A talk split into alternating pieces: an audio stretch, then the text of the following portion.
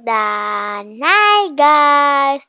Um, Kembali lagi di podcast aku guys. Jadi ya di podcast aku kali ini Aku ingin bercerita tentang aram-aram guys. Jadi aram-aram itu terbuat dari beras yang tengahnya bisa diisi dengan suiran ayam atau daging guys bisa juga diisi dengan kentang goreng sambal dan dimasak dikukus dengan daun pisang guys.